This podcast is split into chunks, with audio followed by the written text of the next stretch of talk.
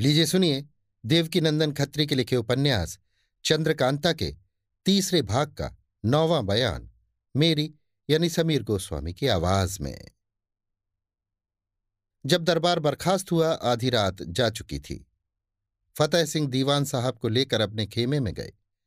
थोड़ी देर बाद कुमार के खेमे में तेज सिंह, देवी सिंह और ज्योतिषी जी फिर इकट्ठे हुए। उस वक्त सिवाय इन चारों आदमियों के और कोई वहाँ न था। कुमार क्यों तेज सिंह? बुढ़िया की बात तो ठीक निकली।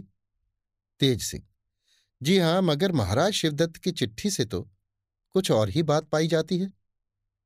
देवी सिंह, उसके लिखने का कौन ठिकाना? कहीं वो धोखा न देता हो। ज्योतिषी, इस वक्त बहुत सोच विचार कर काम करने का मौका है। चाहे शिवदत्त कैसी ही सफ़ाई दिखाए, मगर दुश्मन का विश्वास कभी न करना चाहिए। तेज सिंह, आप ज्योतिषी हैं? विचारिए तो ये चिट्ठी शिवदत्त ने सच्चे दिल से लिखी है या खटाई रख के? ज्योतिषी जी, कुछ विचार कर। ये चिट्ठी तो उसने सच्चे दिल से लिखी है, मगर ये विश्वास नहीं होता कि आगे भी उसका दिल साफ़ बना रहेगा। तेज सिंह, आजकल तो ऐसे ऐसे मामले हो रहे हैं कि किसी के सिर पैर का कुछ पता ही नहीं लगता। अगर ये चिट्ठी उसने सच्चे दिल से ही लिखी है तो अपने छूटने का खुलासा हाल क्यों नहीं लिखा? ज्योतिषी इसका भी ज़रूर कोई सबब होगा। कुमार, क्या आप रमल से नहीं बता सकते कि वो कैसे छूटा? ज्योतिषी, जी नहीं, तिलिस्म में रमल काम नहीं करता और वो तहखाना तिलिस्मी है, जिसमें महाराज शिवदत्त कैद किए गए थे। तेज सिंह, कुछ समझ में नहीं आता। देवी सिंह, वो चुड़ैल भी कोई पूरी अय्यार मालूम होती है। ज्योतिषी, कभी नहीं, मैं सोच चुका हूँ। अय्यारी का तो वो नाम नहीं जानती। कुमार, खैर जो कुछ होगा देखा जाएगा। अब कल से तिलिस्म तोड़ने में ज़रूर हाथ लगाना चाहिए। तेज सिंह, हाँ कल ज़रूर तिलिस्म को तोड़ने की कार्रवाई शुरू हो। कुमार अच्छा अब तुम लोग भी जाओ। तीनों अय्यार कुमार से विदा हो अपने अपने डेरे में गए। दूसरे दिन कुंवर बीरेंद्र सिंह तीनों अय्यारों को साथ ले तिलिस्म में गए। तिलिस्मी किताब और ताली भी साथ ले ली। दालान में पहुंचकर तहखाने का ताला खोल, पत्थर की चट्टान निकालकर अलग किया और नीचे उतरकर कोठरी में होते हुए बाग में पहुँचे, जहाँ थोड़ी सी ज़मीन खोदकर छोड़ आए थे। उसी ज़मीन को ये लोग मिलकर फिर खोदने लगे। आठ नौ हाथ ज़मीन खोदने के बाद एक संदूक मालूम पड़ा, जिसके ऊपर का पल्ला बंद था और ताले का मुँह एक छोटे से तांबे के पत्थर से ढका हुआ था, जिसमें अंदर मिट्टी ना जाने पावे। कुमार ने चाहा कि संदूक को बाहर निकाल ले मगर न हो सका। ज्यो ज्यो चारों तरफ़ से मिट्टी हटाते थे, नीचे से संदूक चौड़ा निकल आता था। कोशिश करने पर भी इसका पता न लग सका कि वो ज़मीन में कितने नीचे तक गड़ा हुआ है। आखिर लाचार होकर कुमार ने तिलिस्मी किताब खोली और पढ़ने लगे। ये लिखा हुआ था, ताली में रस्सी बांधकर, जब बाग में उसे घसीटते फिरोगे तो एक जगह वो ताली ज़मीन से चिपक जाएगी। वहाँ की थोड़ी मिट्टी हटाकर ताली उठा लेना। बाद में इसके, उस ज़मीन को खोदना, जब तक कि एक संदूक का मुँह न दिखाई पड़े।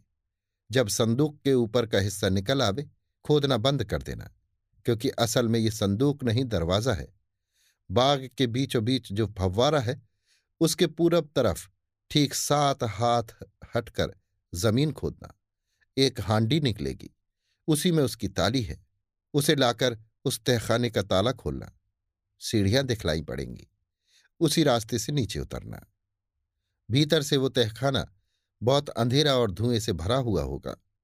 खबरदार कोई रोशनी मत करना, क्योंकि आग या मशाल के लगने ही से वो धुआँ बल उठेगा, जिससे बड़ा उपद्रव होगा और तुम लोगों की जान न बचेगी। मुँह पर कपड़ा लपेट कर उस तहखाने में उतरना, टटोलते हुए जिधर रास्ता मिले जल्दी जल्दी चले जाना जिसमें नाक के रास्ते धुआँ दिमाग में न चढ़ने पावे।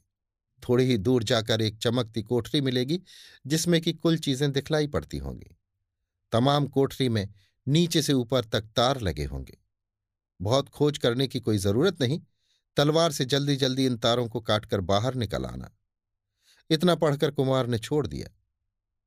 लिखे बमुझे बाग के बीचों बीच वाले फव्वारे से सात हाथ पूरा हटकर ज़मीन खोदी हांडी निकली। उसमें से ताली निकालकर तहखाने का मुँह खोला। देवी सिंह ने कहा, अब अपने अपने मुँह पर कपड़ा लपेटते जाओ। तिलिस में क्या है? जान जोखम है। रोशनी मत करो। अंधेरे में टटोल कर चलो। आँख रहते अंधे बनो और जल्दी चलो। दिमाग में धुआँ भी न चढ़ने पावे। देवी सिंह की बात सुनकर कुमार हंस पड़े।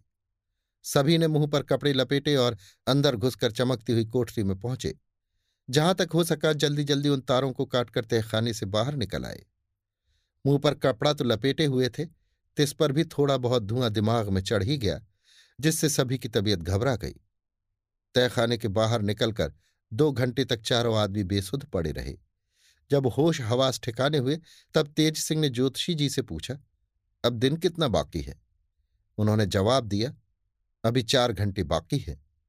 कुमार ने कहा अब कोई काम करने का वक्त नहीं रहा। एक घंटे में क्या हो सकता है? ज्योतिषी जी की भी यही राय ठहरी।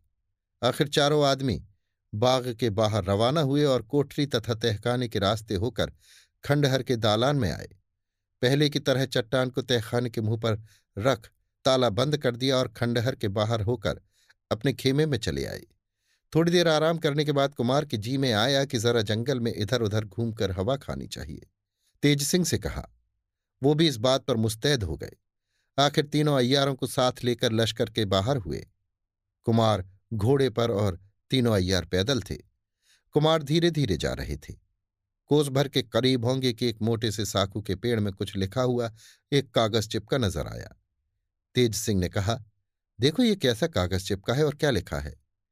ये सुनकर देवी सिंह ने उस पेड़ के पास जाकर पढ़ा। ये लिखा हुआ था, क्यों? अब तुमको मालूम हुआ कि मैं कैसी आफत हूँ।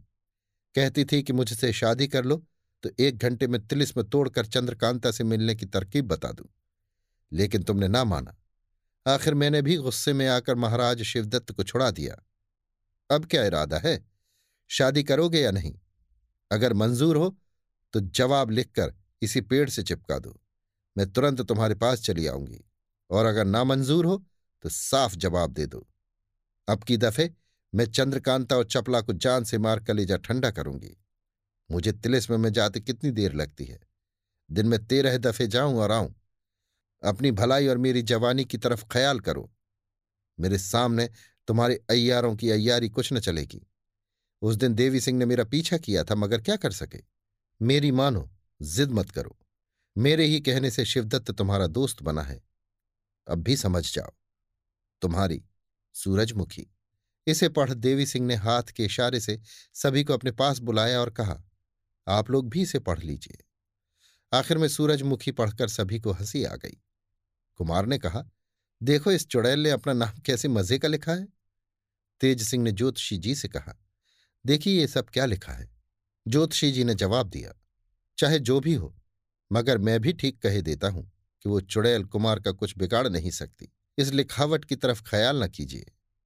कुमार ने कहा, आपका कहना ठीक है, मगर वो जो कहती है उसे कर दिखाती है।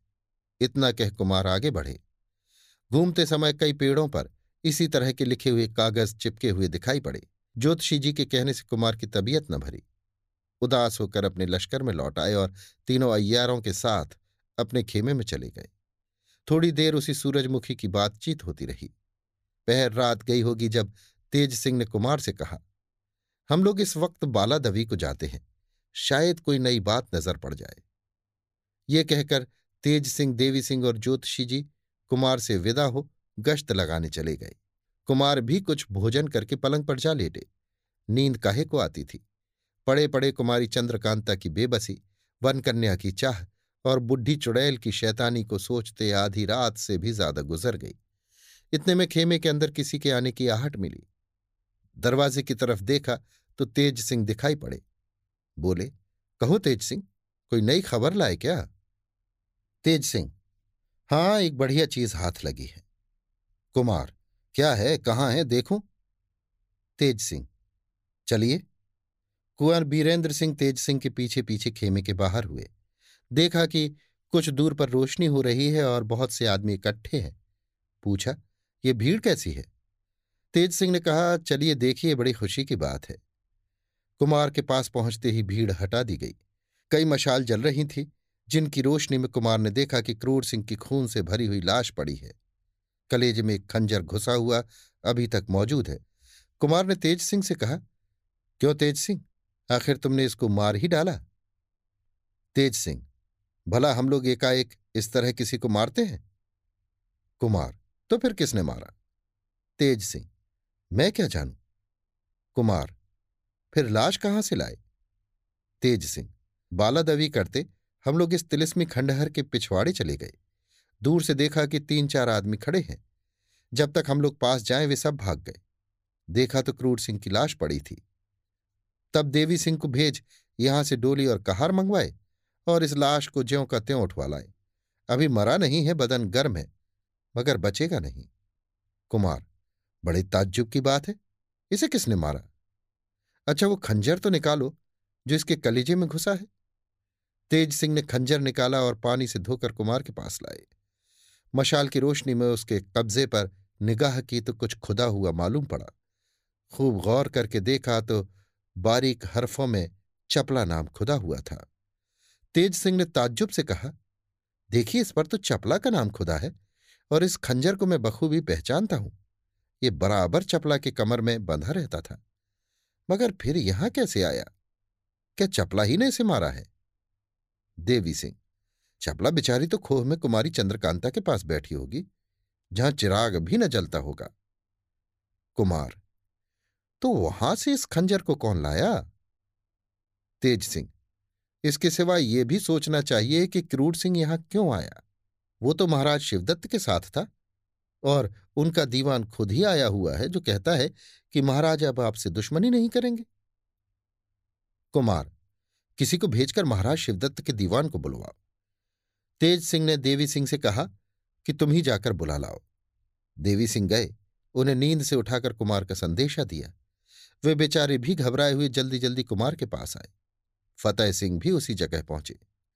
दीवान साहब क्रूर सिंह की लाश को देखते ही बोले, बस ये बदमाश तो अपनी सजा को पहुँच चुका, मगर इसके साथ ही अहमद और नाजिम बाकी हैं। उनकी भी यही गति होती तो कलेजा ठंडा होता। कुमार ने पूछा, क्या ये आपके यहाँ अब नहीं है? दीवान साहब ने जवाब दिया, नहीं, जिस रोज महाराज तहखाने से छूट कर आए और हुक्म दिया कि हमारे यहाँ का कोई भी आदमी कुमार के साथ दुश्मनी का ख्याल न करे, उसी वक्त क्रूर सिंह अपने बाल बच्चों तथा नाजिम और अहमद को साथ लेकर चुनार से भाग गया। पीछे महाराज ने खोज भी कराई, मगर कुछ पता न लगा। देखते देखते क्रूर सिंह ने तीन चार दफे हिचकी ली और दम तोड़ दिया। कुमार ने तेज सिंह से कहा, अब ये मर गया।